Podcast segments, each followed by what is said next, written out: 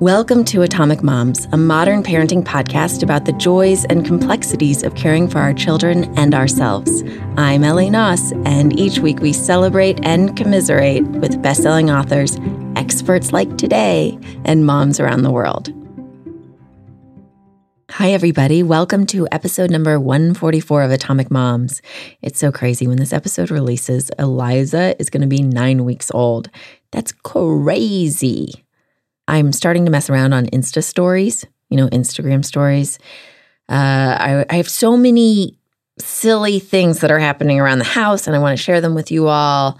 And the podcast is only once a week, so I'm going to start sharing more on that. And also, that way they erase, and I won't be humiliated for the rest of my life in sharing these messy moments of motherhood with a preschooler and an infant. This episode I recorded two and a half weeks after giving birth. Dr. Berlin came over to my home and we had a lovely discussion. I waited until now to share it because I didn't want every week to be me complaining about how tired I am. But guess what? It's that anyway, because, uh, yeah, you know, it's a marathon, right? It's a marathon and it's getting easier in the middle of the night. But I thought I'd hold off on this one to mix things up a bit for parents with the older children. But, you know, when I look back at this episode, it's really for everyone because he talks about uh, helping the body help itself and raising four kids in LA and the super cute way he met his wife. By the way, they are both doulas. So we also talk about like, what if they both get that labor call in the middle of the night? How do they handle childcare then? If you're curious about unmedicated births, we chat about that. We talk about breech births and VBACs, which is a vaginal birth after C section. Uh, he arrived at my house with a baby gift. It was the Ollie Swaddle, and it's got this like superhuman Velcro, and I love it. And it was so sweet of him to bring me a gift. And also, the packaging of the Ollie Swaddle is so adorable. I'm going to keep that box forever. If you're out of the baby stage, again, it's still a super fun episode. Next week, we're getting serious. Uh, I'm sharing an interview with a Harvard researcher, an early childhood development expert. Her name is Suzanne Bouffard. You know, she's been written up in The Atlantic and The New Yorker. She's got a book called The Most Important Year Pre Kindergarten and the Future of Our Children. So, we're going to be talking about the universal pre K debate. And we're also going to be sharing some teacher tips that we can use on our kids after school. So, okay, here is my episode with Dr. Berlin. He's a huge presence and a big personality in the Los Angeles mama scene, and I can't wait to introduce you. Here you go.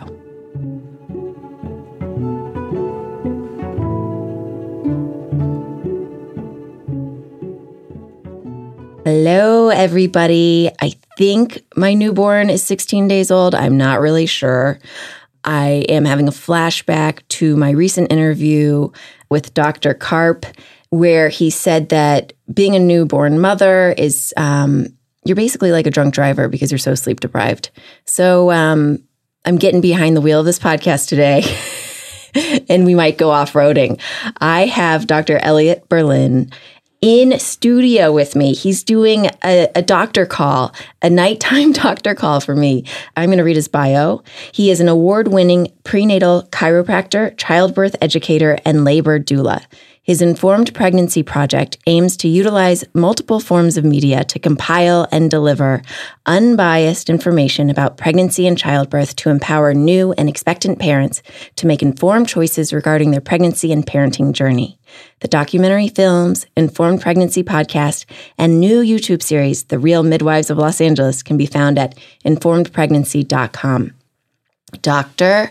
Elliot Berlin, thank you for coming on Atomic Moms podcast. I got to say, it's been a long time coming. I wanted you on forever. Oh, well, thank you for having me. So I'm so happy that you're on, and I'm happy that I uh, got pregnant again and um, ended up in your office yeah. on your table. You, I just want to say, you did not have to get pregnant just to get me on the podcast. I would have come. I just, I'm ready to commiserate. That's my favorite part. There you go. Well, first thing I want to say because of my irritable uterus. For new listeners, I was on modified bed rest. I was getting these crazy hard contractions for 30 minutes to an hour at a time. And when I went to Dr. Berlin, I was having one, and you got to feel it. Will yeah. you please tell my listeners that I wasn't making it up? You were not making it up. It, you, uh, it was hard and strong and and actually you you look great through it. In fact, one of the things I want to commiserate right now is the fact that you are 16 days postpartum. You have more energy than me. You have more glow than me. You look amazing. And I'm starting to feel really crappy about myself. That's what I'm here for. Thank you. I needed that little kick in the pants. I might work out tomorrow. no, I'm just incredibly sleep deprived. And by the way, modified bed rest. Let me tell you, uh, atrophy is the new LA workout because Oh. it's um yeah. I have like little chicken arms right now because I haven't exercised since April. Welcome to my world. Um, yeah, your chicken arms. You work out so hard on a daily basis, getting women ready for birth. I do, yeah, I do, but like 13 hours of body work every day. That's so crazy. I can beat most people on arm wrestle. Oh, yeah, for sure. When you started out, did you start with chiropractics or with massage? Both. Um, that's a good question. I I started out becoming a surgeon. That was my dream. I wanted to be like the world's greatest. I don't even know what, but some kind of surgeon. And uh, like when I was seven, I took my first CPR class, and that's what did it. I was like, "Wow, this is really cool. You can help people; they're dying, and you can save them." And then I took like responding to emergencies and first aid and and lifeguard training, and then as a teenager, I was teaching for the American Red Cross. And then I became uh, EMT and I started working in ambulances when I was 19. And uh, it was just really, I was so excited to be the world's greatest. I don't know what kind of surgeon. a real hero complex, I see. But that's my thing. Um, thanks for pointing that out. Uh, I, I, my father, unfortunately, when I was young that year, um, he died from a uh, sudden cardiac arrhythmia. He was 48, and it just like somewhat related to a medication that he took that he didn't need to take. He wasn't like that sick. There was nothing crazy wrong with him, but he had foot pain, and he went to take something for the foot pain, and um, it was a little. Um, apparently interacted with something else that he took. And um, that contributed to his big arrhythmia and his early untimely death. So, And how old were you again? 19. You were 19. So, I took a big step back from my love of pharmaceuticals and surgical procedures. Up until then, I thought, you know, I was putting together. I was already dating my wife, and and you know, if she was uh-huh. sick, I thought the greatest doctor I could be, I would take these little combinations of something for the pain and something for the fever and something for her cough, and and I thought that's the greatest doctor who knows how to control every symptom with the right drug, the right amount of the right drug. Uh, and I took a big step back from that, and I researched. Uh, you know, I we got married soon after that, and I just everybody thought I was going to go to medical school, and I was like, I don't know about that. Let me take a little break, and so I started working at a pizza store, and my in-laws were less thrilled with that career path. And, Yeah. uh, I studied all the different alternatives. I studied a lot of them, and While you were working at the pizza shop, yeah, I was working like every odd job I could find, including the pizza shop. were you afraid of the commitment to medicine or facing death on a daily basis in that way? No, because I was working in ambulances still, and Oh my gosh, so you're still in it though. You're still in all the drama. Yeah, the ambulances and death didn't scare me at all. I felt invincible. I was young, strong. I felt invincible. Even even being around those kind of emergencies never really phased me. I had a the one time maybe it did. I had a college uh, sort of classmate who we couldn't save. You know, he had a, a, a rare disease and we just couldn't save him. You know, his his hepatic artery to his liver just ruptured and there was no way to save him. All his blood bled out inside his belly, and uh, he couldn't be saved. So that was the one time it sort of makes you feel like, hmm, he's my age. You know, he's somebody I know. But it wasn't that. It was that I wanted to have a more holistic approach without even knowing what that word was. I wanted to help the body help itself rather than and prevent the need for all these drugs and, and surgical interventions. Not that I don't didn't like them and don't respect them. I respect them even more now because I see how they have the ability to really do powerful things in a good way, but they also have the really powerful ability to do bad things.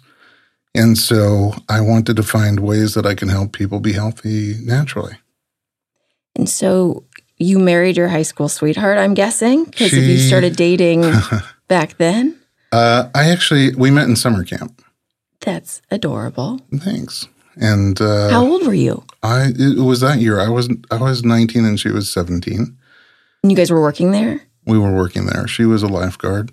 She was a water ski instructor, and I was um, doing a million different jobs. One of which was like maintenance on their fleet of golf carts and motorboats. And the first time we met, I had just gotten done doing oil changes on all the uh, vehicles, and she had just come out of the lake, and somebody introduced us. She had lake hair and no makeup, and had engine right. grease all over me. so it was love at second sight. The next time we uh, saw each other, um, I really, you know, I just never dated anybody. I was just very casual, didn't want to get into relationships, and enjoyed all all of my friendships with guys and girls alike as a friend. Uh, and something about her just really grabbed me. What do you think it was? I don't know. It's um, like what's one thing? I loved talking to her. It just the way the way she listens and hears things and and has feedback on them. And um, I love listening to her things, what made her tick. Uh, other people, you know, you have stories and you have a good time and you laugh together. But for her, I just love talking. We could talk for hours and hours and hours. And she's gorgeous. I, I love looking at her. I love talking to her. But it was like the whole, well, it, she was the first person who, when I wasn't with her, I really missed her. And you guys are in practice together, correct? Because yes. she's a therapist. She's a therapist. She's a pre and postnatal psychologist. She does mostly pregnancy, postpartum, and parenting. And so you ended up having four children. Yes. 7, 9, 11, 13. Yes. They were born in 2004, 6, 8, and 10.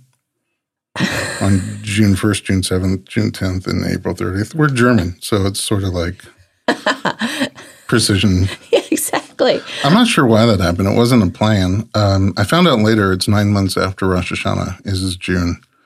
Yeah, so I think it was the Appletinis. There you go. That's so funny because I was thinking like all the September babies that are in Sabrina's class. It's always yeah. like, yeah, New Year's. yeah, champagne babies. yeah, exactly. But for me, Appletini. There you go. And so, what's it like having four kids in LA? I mean, we're going to get to all the pregnancy stuff and the bodywork stuff and the VBAC stuff, but I got to ask you, four kids in Los Angeles, that's ambitious. I think Jim Gaffigan said it best. Um, he said, if you want to know what it's like to have a fourth baby, just picture yourself drowning and someone hands you a baby. Well, your wife was the lifeguard. She was a lifeguard, so it's sort of perfect. I, without her, I don't think we would have been able to do this.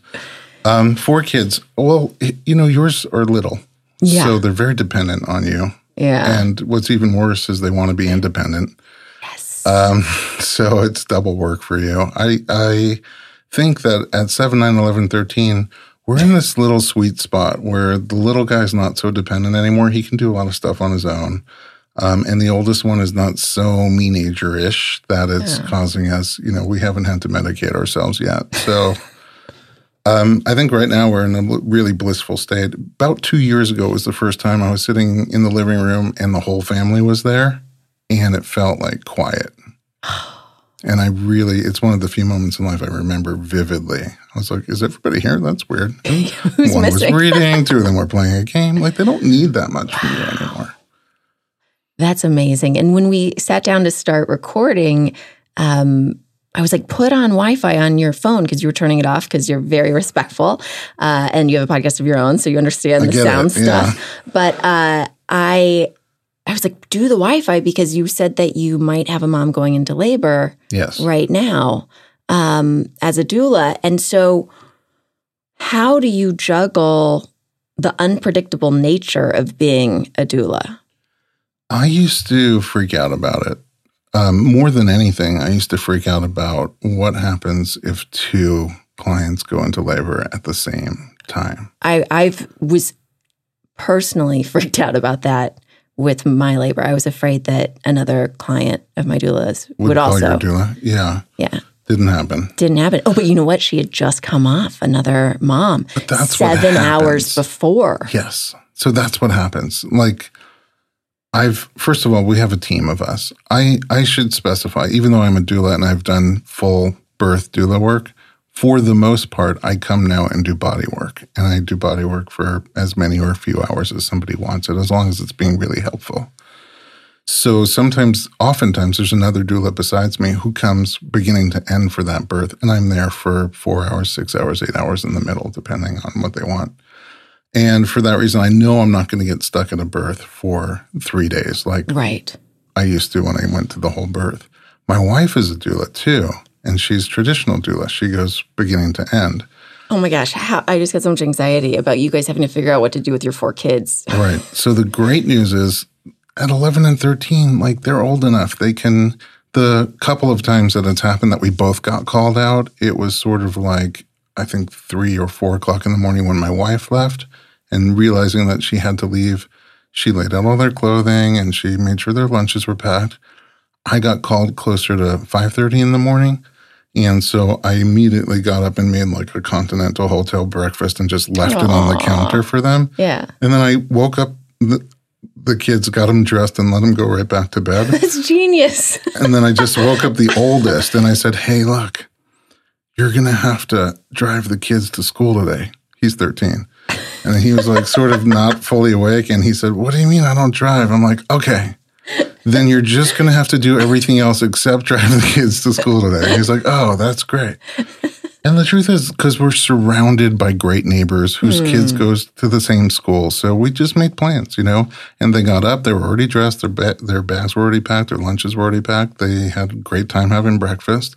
They have a phone that we use. That's just one phone for all the kids for when they go out of the house or when we go out of the house. Mm. And so we were able to text the whole time and make sure it went smoothly, and that's it. You know, I stopped mm. worrying about it because you always end up worrying, and it always ends up working out. Yep. It does. Every doula is has the same issue, and after you do it for a couple of years, you just realize it's going to work out. Wh- what was the moment that made you decide, you know what, I'm going to pursue this? Because obviously you'd been working with pregnant women for how many years before you decided to be a doula? A long time. Um, going from the super surgeon Yeah. to holistic healthcare, I studied a lot of modalities and I fell in love with the combination of chiropractic and massage together. It's the musculoskeletal system. Chiropractic handles more of the skeletal and massage handles the muscular, which is also ligaments and tendons and scar tissue. And together they made beautiful sense to me, getting them from both sides. So I went to school for both. I went to chiropractic school during the morning and massage school. The whole first year of chiropractic school, I went to massage school at nighttime. And I started practicing massage therapy through the next three years of chiropractic school. And they just, they worked just how I wanted them to. Together, they were very powerful. It was like the peanut butter and chocolate of, of holistic healthcare. It was like Justin's. Are they a sponsor? Okay. Uh, they should be. They- now they should be. Justin's are yummy. Come on. so good. Just like with a spoon. Just, or, well, that's the jar, but yeah, also, little cups. Gelson's always has the cups like Yeah. right at the checkout counter. I know. They, they know I'm weak. Yeah. Ah, um, so how many years had you been doing that before you became the, a doula?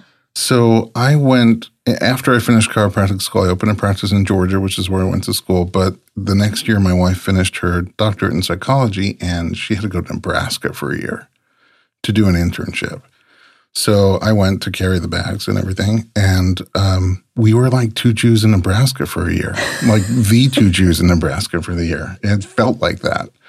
And uh, it was great. I loved it. I, I grew up so sheltered in New York City, and now I was That's a in- ridiculous statement, by the way. what? Which part? Sheltered in New York City. I mean, I guess because there are a lot of other Jewish people in New York City. Well, my community, I was in Staten Island, so Okay. I'm just sort of like the armpit of New York City, but it was, um, it's not the big melting pot at, that the city is. Gotcha. And you're just surrounded by community. We all have to walk on Saturday to the synagogue. So it's, you're, you just live very close to each other. And, and growing up, all my friends were like other Orthodox Jew kids. And uh, so going to Nebraska and Georgia was like, Oh, I loved it. I was Yeah. like, wow, there's all sorts of interesting people out there, different religions and faiths and colors and ethnicities. And I love people. That's, I, that's why I love what I do. I learn something from everybody I meet. And it's just fascinating all day long. I'm just meeting people and, and just learning cool things. And uh, so after Nebraska, when I was there, I was at a practice that was pretty high volume. So I was able to just see different different patterns that you can't see in a smaller volume practice. And one of them led me to really scratch my head and come up with this connection between certain types of back pain and infertility. Really? Yeah. Not everybody, but a specific mechanism. Are you allowed to talk about that? I am at liberty to talk about them. Uh, yeah. Well, just if I mean quickly, if there's one listener out there who's like, "Wait, I'm dealing with this," and what's what's what type of back pain is it? It's back pain in primarily people who have no trauma. uh huh. And when they treat it with like chiropractic or massage, it gets better for a little bit, like, but just a few days and then comes back. Better for a few days and then comes back. You do x rays or other imaging, nothing shows up there. And sometimes when it comes back, this was the real giveaway, it's not exactly in the same place. It'll move a little higher or to the other side. So, what's causing that back pain? And together, they tend to have other symptoms. Not all of them, but two or more of the fertility issue, or irritable bowel type symptoms, or chronic fatigue type symptoms, um, migraine headaches. And when you connect all the dots, they point to the autonomic nervous system, the part of your nervous system that responds automatically to stimuli around you. Like when you're being chased by a tiger, you don't have Fight to think flight. what to do. And then the opposite of fight or flight is the parasympathetic Parasympathetic. nervous. Oh, I'm you're on nerd. it. Well, because I think of parasympathetic nervous system as I think of parasympathetic as parachute, which is coming down. Oh, that's really good. And sympathetic is Yeah. what? What? The opposite. The opposite is just like, which is where I spent most of my life until recently. Really? Oh yeah, You're parachuting? no, You're going the other I way. was free falling. No, Oh, you were. Sympathetic. you need the I parachute. lived it. Yeah, yeah, yeah. Yeah, I was. uh Yeah, it was intense. I can help with that. Well, things are getting better. Well, if you're not being chased by a tiger, but your body's always sort of acting a little bit like you are, Yeah. these symptoms start to happen. In terms of the muscles, what happens is your body's always taking blood flow away from your posture muscles that you don't need from an emergency, and it's bringing it to your arms and legs so you can run and fight. And over time, those muscles become hypoxic. They don't have enough oxygen, so they start to hurt. We do massage, bring the blood flow in there, and they feel good. But within a few days, your body's pretending like you're being chased by a tiger. So it pulls all that blood flow out and brings it to your arms and legs. Same thing with your fertility and your digestion. If you're running from a tiger, your body says, This is not a great time to have a donut or a baby. Right. I, I never would have thought of that with the fertility, but I have personally experienced that with the stomach and with IBS because I would, I had no idea that I was just totally offline with my stomach mm-hmm. forever. And then I would sit, I would get on a massage table and then immediately you would hear the like gurgling and you're oh, like, yeah. oh, wow. There's a connection. It's, there's like, it's coming back. do you, when it happens, do you get massage in your digestive tract, external massage around your stomach? I used to. Was it helpful for you? It was, but I never wanted to go because I had IBS and I would just was afraid I was going to fart all over the room. Yeah. Well, And then the same with yoga. I'd be like, well, I'd go to yoga for my IBS, except I have IBS and I'm going to fart all over this room. oh yeah, and you right, and so you can't really do that But- on your own. The breathing stuff really, really helped. I actually did. This is going. We are off roading, everybody. Are you sure? Um, Patsy Rodenburg is this incredible uh, Shakespeare teacher, and I mean, she's just world class. And she's one of Judi Dench's coaches. And uh, I did a three day workshop with her, and it was all about you know connecting the breath to voice. And after doing her breathing exercises, my stomach was so much better. yeah. Like it was, it, that was insane because it, it was the same idea of like, oh, there's like oxygen going back to that part of my body. So it's interesting that you say that because breathing is one of the only um, functions that is both under the voluntary autonomic nervous system and voluntary nervous system and autonomic nervous system. So voluntary is normally skeletal muscles. If you want to walk, talk, dance, move. Autonomic is the sympathetic and parasympathetic balance. It's your automatic reply to the stimuli around you, right? But breathing can be both. Breathing happens autonomically. You don't normally think about it. But if you want to, you could take that deep breath, right?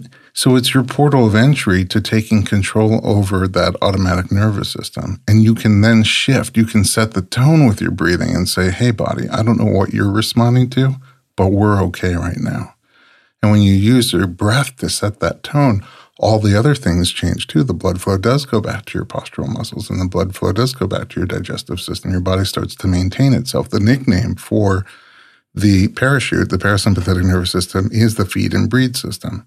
Because when you're there, that's when your body does maintenance on itself. I when I was in birth, uh, when I was in birth, when I was giving birth 16 days ago, wouldn't it be funny? I'm going to listen back and be like, every time I brought up my birth, I said it was a different number of days ago. I'm so tired. Like a year ago. I can't track anything.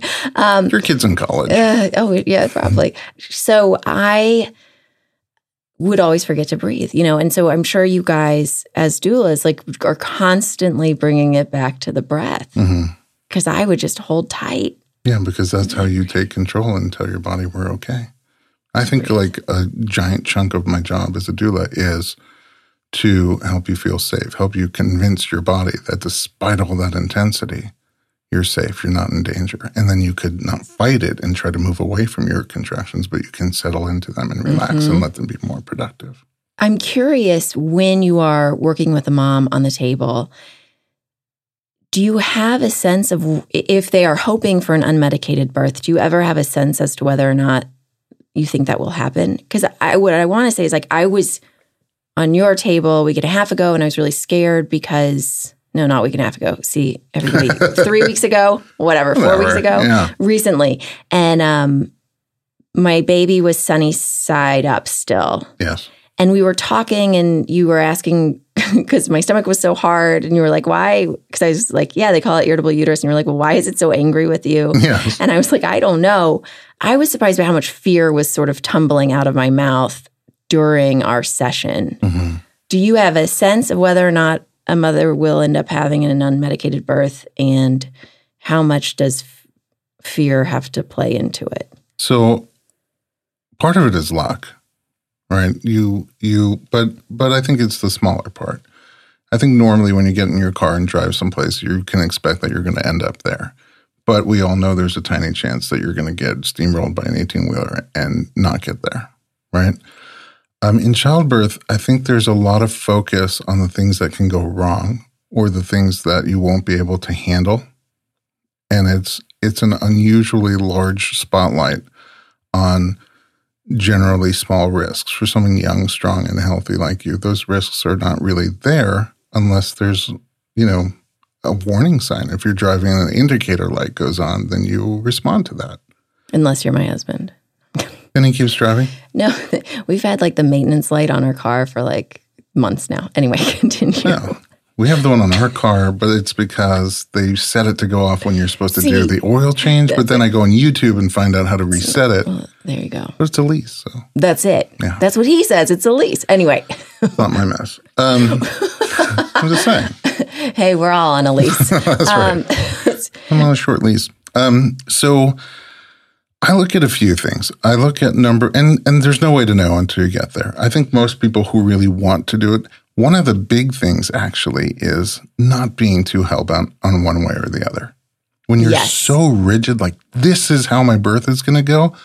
What I'm more worried about than anything is you letting yourself down because you don't know. I love to set a birth plan, a birth intention, but normally I think those those people who are so rigid are just focused on what I think is page 1 of the birth plan. Like this is how I want it to go. And sure, we should do everything we can to make it go that way.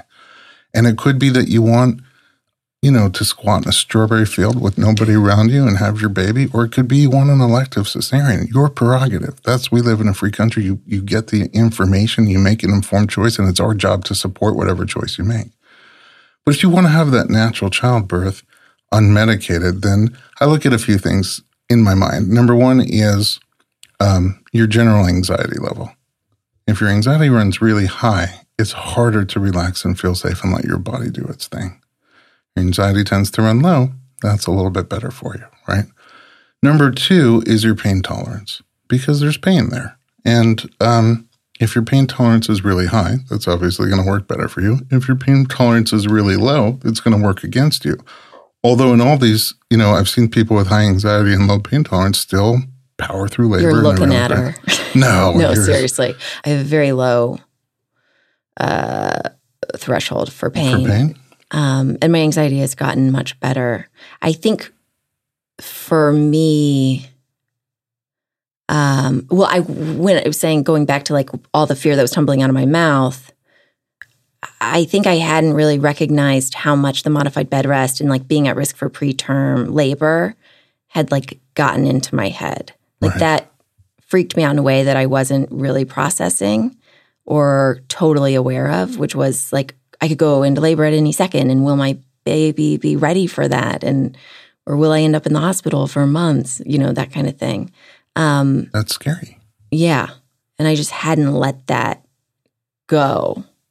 So, how does working on the body help release that stuff? I'll tell you that the just the third component Yes. that I didn't get to was the I interrupt all you, the time. you steamrolled right over me. Oh, yeah. But luckily, I'm not nearly postpartum, so I'm still on. You can like hold on to threads. I, can never could. for a minute. I'm a little ADD, so um, yeah. So the third one is your, and it's it's. I wanted to get back to it because it's really important. Is your ability to surrender, which means let go of control.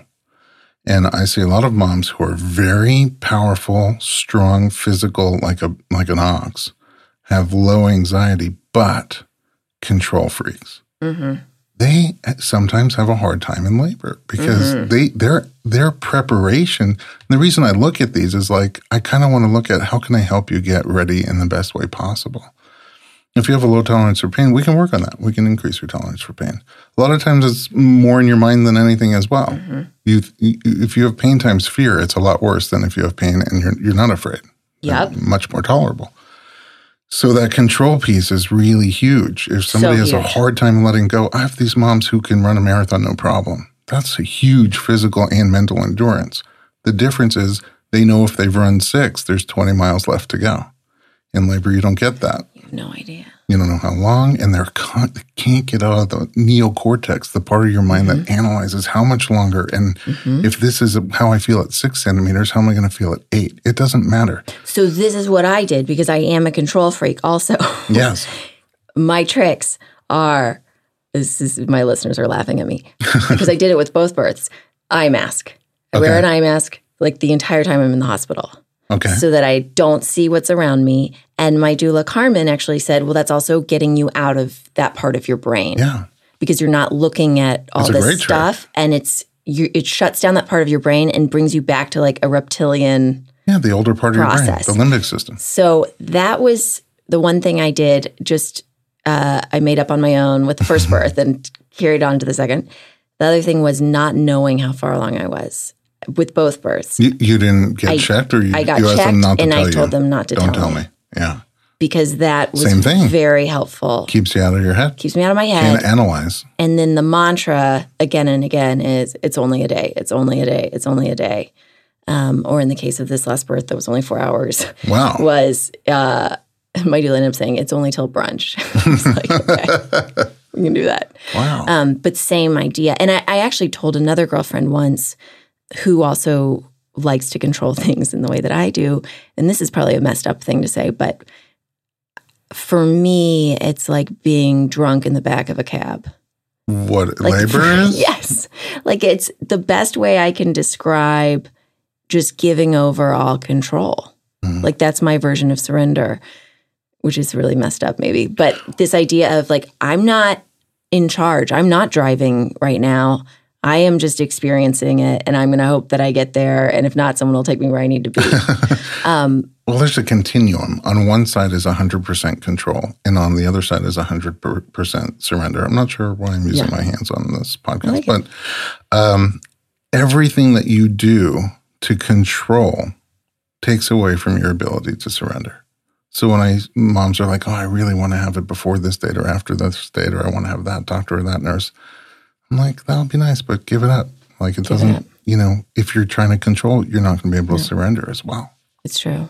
And the best thing if you're a control freak is to have, I think, like the mama bear, or in your case, the daddy bear doula, who can, I, I need someone big that I can lean on and be like, take care of me. I Like think just, uh, I fit that description. yeah, you're totally Yeah. a daddy bear. Mm, big So, lean on kind Papa bear. So that is also helpful. Yeah, body work helps for a lot of reasons. Number one, um, when I can when I can do something that's intense to a muscle, right, to release it, um, and at first you're scared of it and you react to that pain with a lot of fear, then I can help you breathe through it and relax into it, and you see that when you don't fight yourself, it's much more tolerable. So that's even pre-labor, something that just gives you an idea of what it feels like when you fight yourself and what it feels like when you surrender. You were doing some work on my stomach and it was so painful. On your yeah, your hip flexors. And that was like so brutal. And uh, you had the best advice ever, which was say yes through a smile. Mhm.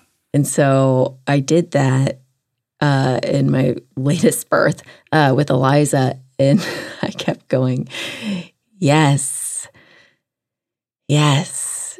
And then, like a minute later, I'd be like, uh, Adam, just so you know, like I'm not actually enjoying this. you have to clarify. He's like, yeah, I know. It makes a huge difference. In phone sales, they they know that you close more sales when you're smiling. And um, how does that affect? It's a phone, but it's because it changes your whole body, your whole demeanor. And so when your contraction comes and you say no, you're telling your body this is not good. We want to fight it. But if you say yes, even if you don't fully believe yourself, I did a lot of yeses. it opens you up. It helps you. Did a lot of yeses in that bathtub before I projectile vomited three times. Oh, that's each one probably got you a centimeter. Great point. Yeah, you can puke a centimeter.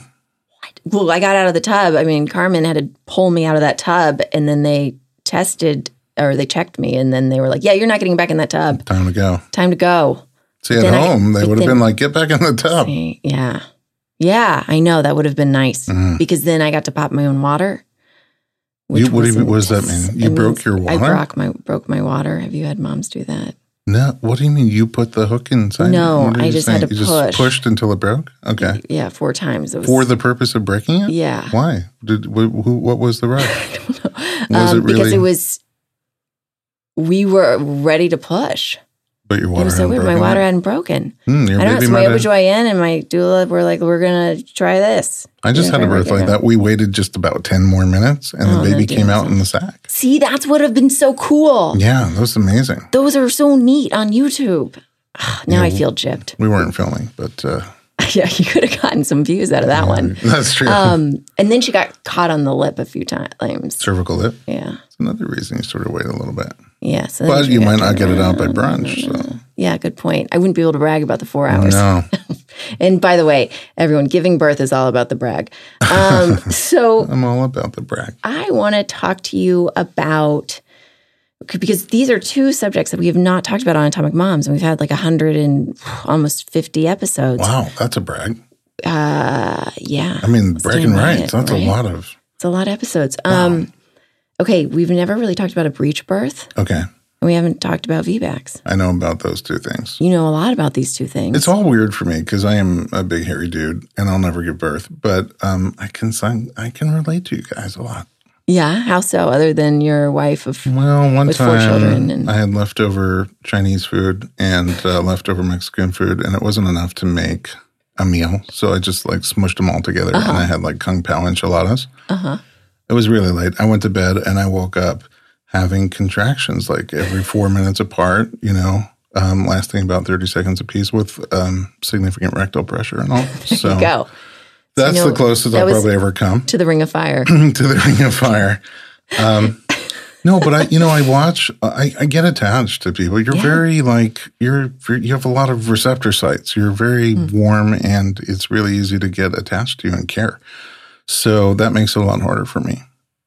What? What? Wait. What makes it what harder? Um, you? that I start to care about Oh, people. If I wouldn't care, it would be back like, look, when I was uh, working in ambulances in 19, 20, 21 years old, it's not that I didn't care. It's just like I had a job to do right. and I just focused on doing it and all the like intensity of the fact that somebody might be near death or there's a lot of blood and you got to control it just didn't bother me.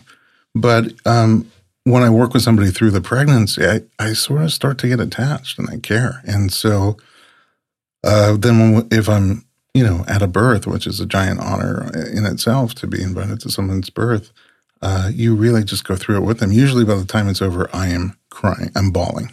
Oh. When that baby comes out and she tri- triumphed, you know, Yeah. I'm just, I lose it. They're like, hey, Dr. B, come take a picture. I'm like, my mascara. right.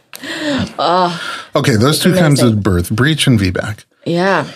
Let's start with breech. Okay, breech is if a baby's not head down, right? And so technically, I mean, they could be transverse, just lying sideways in there with nothing down by the cervix, but usually it's either butt down or foot down.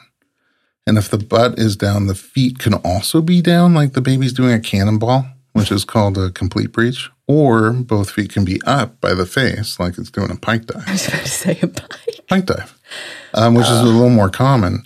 Uh, and so normally at 28 weeks, babies usually move around a lot. And at 28 weeks, almost half of them are still breech. So there's people sometimes come into me at 28 weeks. Oh my God, my baby's breech. I'm like, come back in a month. Uh, and at 32 weeks, almost 90% of babies are head down. So that big migration takes place between 28 and 32 weeks because the babies are running out of space and they can't move about the cabin as freely. They have to pick a position. The shape of the baby and the shape of the uterus makes head down the, typically the most comfortable position and also the easiest way to get them out. So if you're still breech at 32 weeks, that's when we sort of start to take action. There's no emergency still because about 90% head down at 32 weeks and 96 to 97% at birth. So just putting that in easy numbers for someone who's not sleeping through the night. How many kids do I have? I don't know. And when did you have them? Uh, 10 out of 100 babies roughly are breech at 32 weeks, and only three or four at birth out of 100 are breech. So more than half the babies that are breech at 32 weeks will turn. The earlier we start trying to make the environment ripe for turning, the greater success we see in babies ending up head down. So, from a non medical perspective, all we do in our office is what we always do improve the function of your muscles and bones in your low back, hips, and pelvis because the baby should want to get head down. We do massage and we do adjustments and we do this acupuncture stuff. Uh, medically, if the baby's still breech at 37 weeks, they can manually try to turn the baby inside your belly. So they're just literally pushing the butt one way and the head the other way and seeing if the baby will turn. And Sometimes, By, by the way, everybody, um, Atomic Mom's guest Becca, uh, who we followed through her pregnancy uh, this year, she had that and she did the turn and it worked. and it worked. And then she had to go straight into labor. Oh, right afterwards? Yeah. Oh, so they sometimes do it at 39 weeks and then induce you right away if it works. Um, but at 37, if it works, they'll just send you home. Uh, and sometimes there's structural reasons for breach. The cord could be short, the placenta could be in the baby's face, the fluid could be on the higher side or lower side, which both lend towards breach. You know, there could be a variation in the shape of the uterus. There's some things you just can't overcome, and you can't necessarily see them. If the baby stays breech all the way to the end, you really should have two choices. Um, one is a cesarean breech birth, and one is a vaginal breech birth. Not all breech babies are safe to deliver vaginally, so all the doctors and midwives who do breech birth vaginally have criteria. It's called selective breech delivery. They look and make sure there are certain things that are going to prevent the risks of vaginal breech birth or to minimize those risks. Um, but most doctors today and many midwives don't have that training anymore. We sort of stopped training in 2001. So unless you're with an old timer who still has the experience and, and confidence and never really stopped doing it, that choice is slowly disappearing. And what happened in 2001 uh, to make them go out of fashion? Like, did Yeah. suddenly everyone start suing? Like, what, what was the reason? Mm, Not exactly. In 2001, there was a study. Look, cesareans used to not be safe. Go back 120 years and they were not safe, right? Women died or babies died or both. In fact, when we started doing cesareans, it was because a woman died while she was pregnant, and we said, let's cut her open and see if we can save the baby. That's how that originated. Um, now they're safe, and we got really good at doing them. They're not difficult. We have better stitching, we have better techniques, we have better antiseptics. Um, you know, nobody's really, of course, there's the weird, obscure, you know, death or major complication from cesarean, like anything else, but they're safe. And so now that they're safe, we try to look at different categories of women and say, who has the type of pregnancy that would actually be better to deliver by cesarean than would be better to deliver vaginally? Certain, like, let's say your placenta is sitting right on top of your cervix, placenta previa. If a baby tries to squish through there in a vaginal birth, there's a great risk of bleeding out and other trauma that's not worth taking in most people's opinion. So most placenta previas are done by cesarean section, and it's great. It actually takes a woman and baby who would be in a lot of danger and Yeah. gives them a safe way Thank to come God out. Thank God for modern medicine. Absolutely, Yeah. hundred percent. And even with my past, I say thank God for modern medicine all the time. I Right. appreciate it. I I respect it. Uh, so we take lots of different categories and try to figure out who's going to be better off with which type of birth. And so in 2001, uh, a study came out by Dr. Mary Hannah and colleagues from McGill University in Canada, and they essentially took about a thousand women who were breech and had them deliver vaginally, and a thousand women who were breech and delivered by cesarean, and they compared notes on the babies after birth, how they did health wise. And they found that there was a small but statistically significant better outcome for babies who were born breech by cesarean than babies who were born breech vaginally. And based on the results of that one study, One study. both the United States and Canada got rid of breech birth. So now, Well, that study was analyzed and torn apart, and there's still debate about it. yeah. In 2006, the United States sort of reversed their policy in saying that breech birth might be a good choice. I'll give you an example. A woman who's had two vaginal births with head down babies, and her third baby, you know, I, I just had one actually. She had two seven hour births. Bragging rights. Yeah, pretty short. I mean, Yeah. not as short as mine, but Not yeah. as short as yours. I'm kidding. Moms, I'm kidding. Maybe on her fourth. Um, yeah, so she had two seven hour births, uncomplicated. There were also seven pound babies, roughly, uh, just natural Mine unmedicated was eight something, but anyway. Oh, wow. she was eight, eight. Eight, eight? Yeah, but anyway, I, How- I how guys, I your am kidding. Um, six nine. Oh, I can't. Well, the third will be. Yeah, well, we're probably not doing that. But honestly, I think she came in four hours because I was so bad about doing my pelvic floor exercises, and I'd always pee when I sneeze. So You still do? no, not now. During pregnancy? I did during pregnancy until I. This is another detour, but took um, finally got some pelvic floor physical therapy. But while I was pregnant, Oh, um, and then stopped that once I was having these contractions, oh. which might have. I'm doing a Kegel right now. Are you? Yeah. I hate them. You do? I hate them. I kind of once in a while. I can't. I yeah, yeah. yeah. Okay, wait. So back to this wonderful mom that you're talking about, and I'm being a smartass. Yeah, so she had two babies that were very uncomplicated, very, very good labor and Yeah. delivery experiences. Her third baby, also measuring roughly seven pounds, happened to be in a frank breech position, butt down, legs up in the air, which is the safest of them to deliver, the easiest. Uh, and she was with a doctor who just doesn't know how to do it.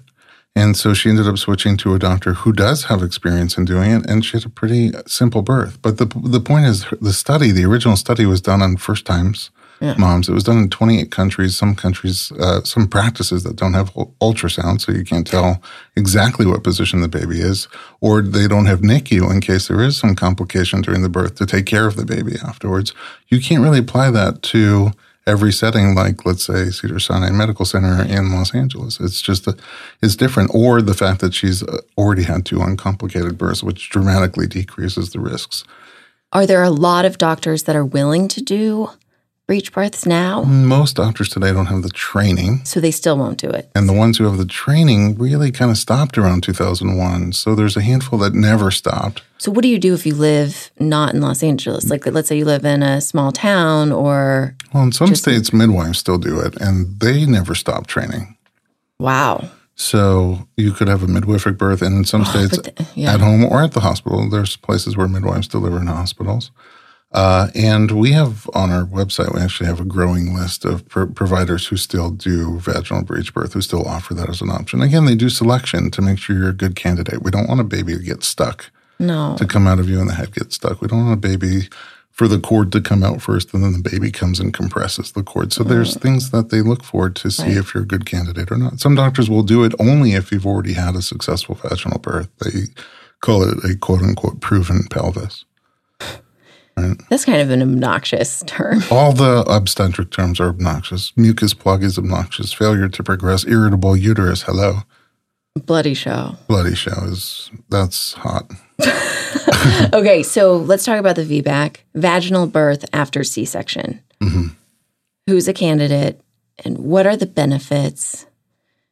Why like do some moms like is it an unnecessary stressor at times because a mom will say like oh, I, I had a c-section there is there's a possibility that i could get a vbac and then they start thinking about that all the time Yeah. There's everything under the sun. The part of the question is It's why did you have the initial cesarean Okay. and what was that experience like?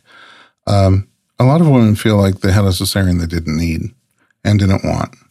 And that can be pretty traumatic, both physically and emotionally. Um, again, I think cesarean is an amazingly good thing. The fact that we're able to do that safely means that somebody who needs one and has access to one, a miracle was basically done there. But all of the interventions, I think, are good used sparingly, only when somebody really needs it or really wants it.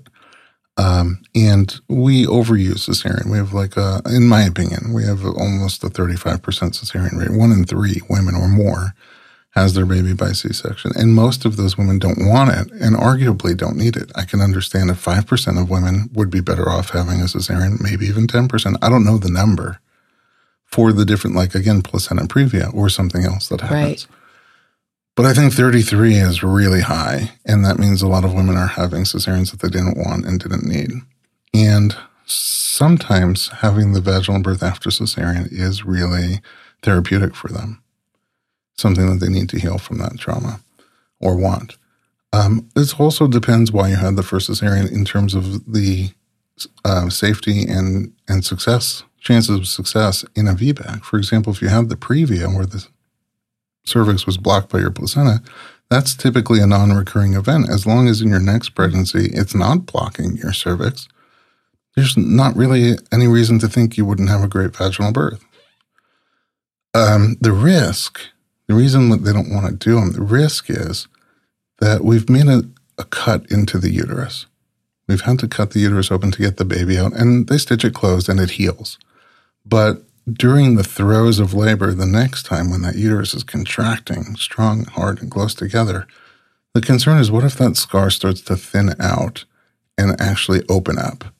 And sometimes what normally happens if that happens is it opens up slowly, but sometimes it actually pops, which can be a real serious emergency. They call uterine rupture. Again, not a great term to go with the other terms. Um, so there's a concern, there's a risk. Uh, it's about, I think, overall about a half a percent risk for somebody who had a C-section to have a uterine rupture. There's some women who are higher for that risk, some women who are lower for that risk. There's ways to mitigate that risk, like not inducing or using pitocin to create stronger, Right. longer, harder And contractions. Can you do a VBAC if you are induced? You cannot, right? If you want to have a VBAC, can you be induced? Is that the question? Yeah. Um, it depends. You know, it's different protocols for couldn't. different Okay. providers and different hospitals. Gotcha. Uh, You know, I know I know doctors who do it. For example, if they check her cervix and she's fifty percent effaced and three centimeters and just so close, but her Right. contractions are not quite active, they're not productive, then they might give a little pitocin. The great thing about pitocin is that you can meter it. You can we give a tiny little dose and see how your baby and your body react to it, and then wait a half an hour, forty minutes. If you're doing great, we give a tiny little bit more, and it goes all the way from like two to thirty units. So you can start really small, and if it's not, if it's not, if it's too much, we can just stop it, and it's out of your. It has a short half life. It's out of your system pretty quickly. And the benefits would be like an easier an easier time with recovery, the potential that your milk will come in sooner. Like what are the benefits? There's a lot of potential benefits. Again, if it's something that somebody really has their heart set on, something that they really want, the emotional and psychological benefits can be enormous. Um, in terms of physical benefits, there's a lot of benefits to vaginal birth. Um, the way the baby comes through the birth canal and your pubic bones squeeze the brain center and the lungs and clear out the lungs. It's all the hormones of labor that lead up to that birth, the oxytocin and the, the adrenaline. Um, they have benefits for, for both mother and baby. Uh, the exposure to your microbiome as they come through the birth canal, which we're trying to mimic in C sections, but to be able to, to develop their own bacterial flora, the good bacteria that you need for different functions in your body.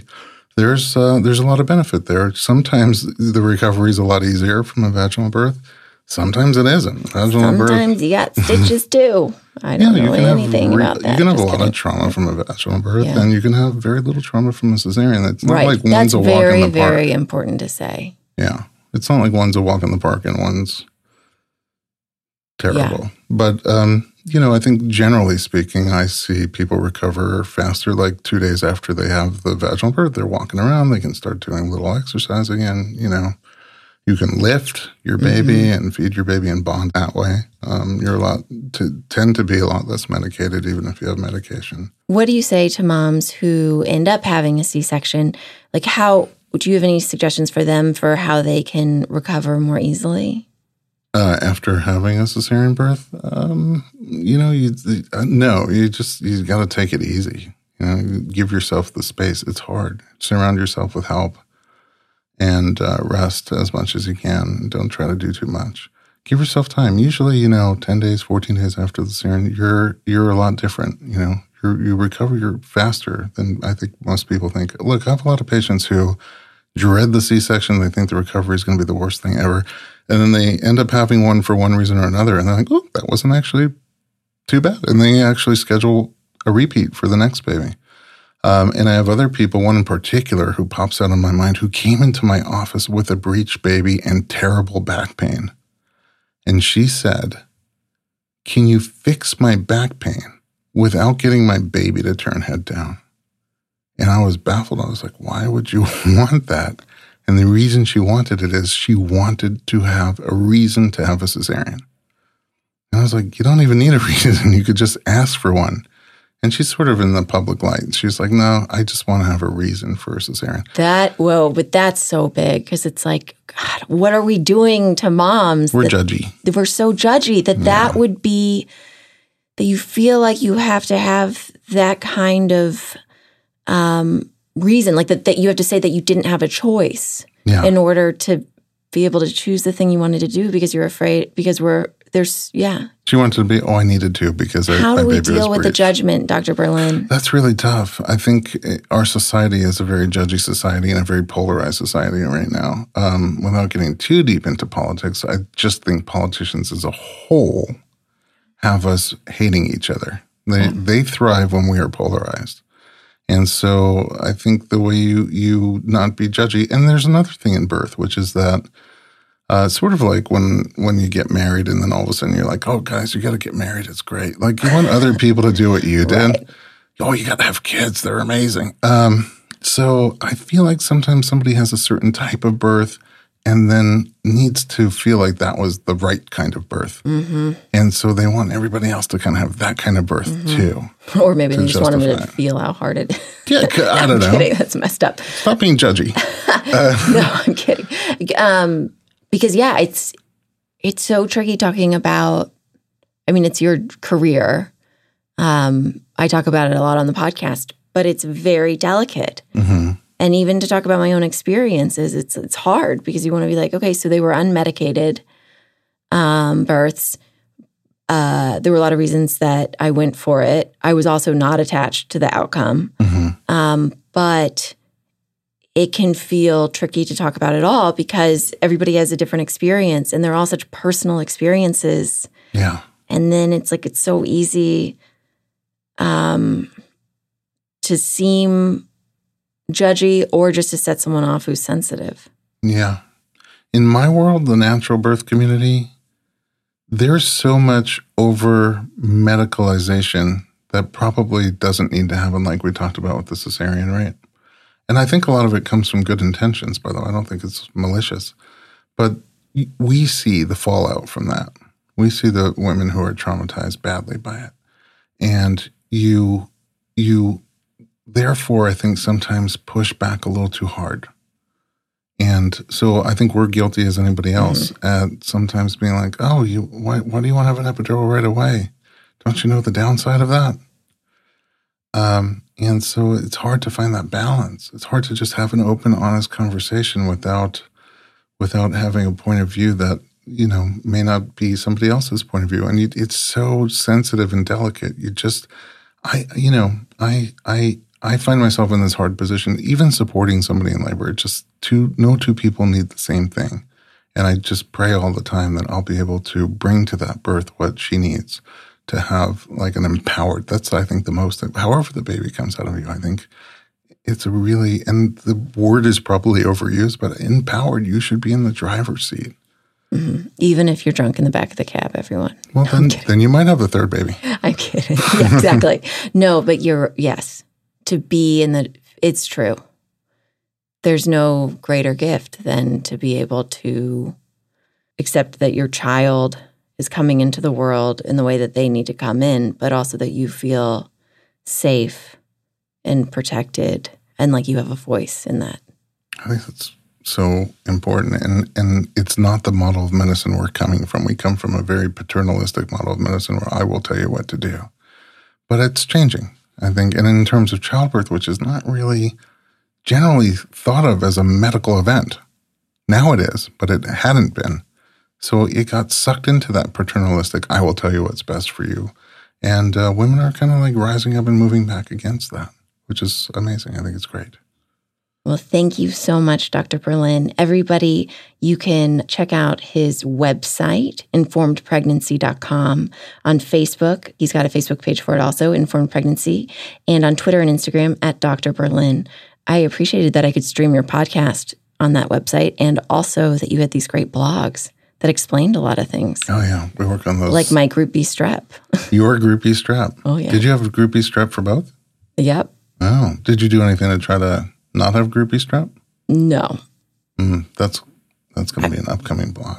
Okay. Well, I was told not to do that. I was told not to trick the test. It's a little controversial. Oh, controversial. Yeah. But actually, some of the doctors we work with, if yeah. you test positive, will give you a week or two and see if you can test again. But it is true. The the current guideline is if you test positive, we treat you as positive no matter what. So then I show up at the hospital, they finally give me the antibiotic but then my daughter was born too fast. Yeah, it was anyway. fast. It didn't have a chance to kick Didn't in. have a chance, which I wish I had known. And if it goes that fast, there's not really a concern anyway. Oh, that's interesting. We stayed for the two days at the hospital because of just to monitor her. Really? Yeah. Because you were positive? And because I was positive and she didn't get the antibiotics in uh-huh. time. And the pediatrician said that she had a, a, newborn that went home and then a week later ended up in the hospital for a week. Uh. But if listeners out there, if you th- end up with a fast birth, just know, um, yeah, you have to have, be in labor for like eight hours for for the antibiotics for two for doses two doses antibiotics. Yeah, and I just wish I had known that because I was so stressed out about like having the time for that instead of realizing like, well, no, whoops. Yeah, brunch. We had a brunch. Brunch, brunch baby. We missed the antibiotics, but those eggs were delicious. Love the mimosa. um, okay, you can also check out Dr. Berlin's new YouTube series, uh-huh. The Real Midwives of Los Angeles. Yes. Uh, and everyone in LA, if you've had a baby, I'm sure you've probably already been to Dr. Berlin, but if you haven't yet, go check out their practice. I'm a huge fan, and I'm also a huge fan of Dianza, who mm, is uh, one of his massage therapists who helped me so much when I was pregnant with Sabrina many moons ago, four years ago. Okay, listeners, until next week, trust in your goodness, live out your greatness, rock on, Atomic Moms.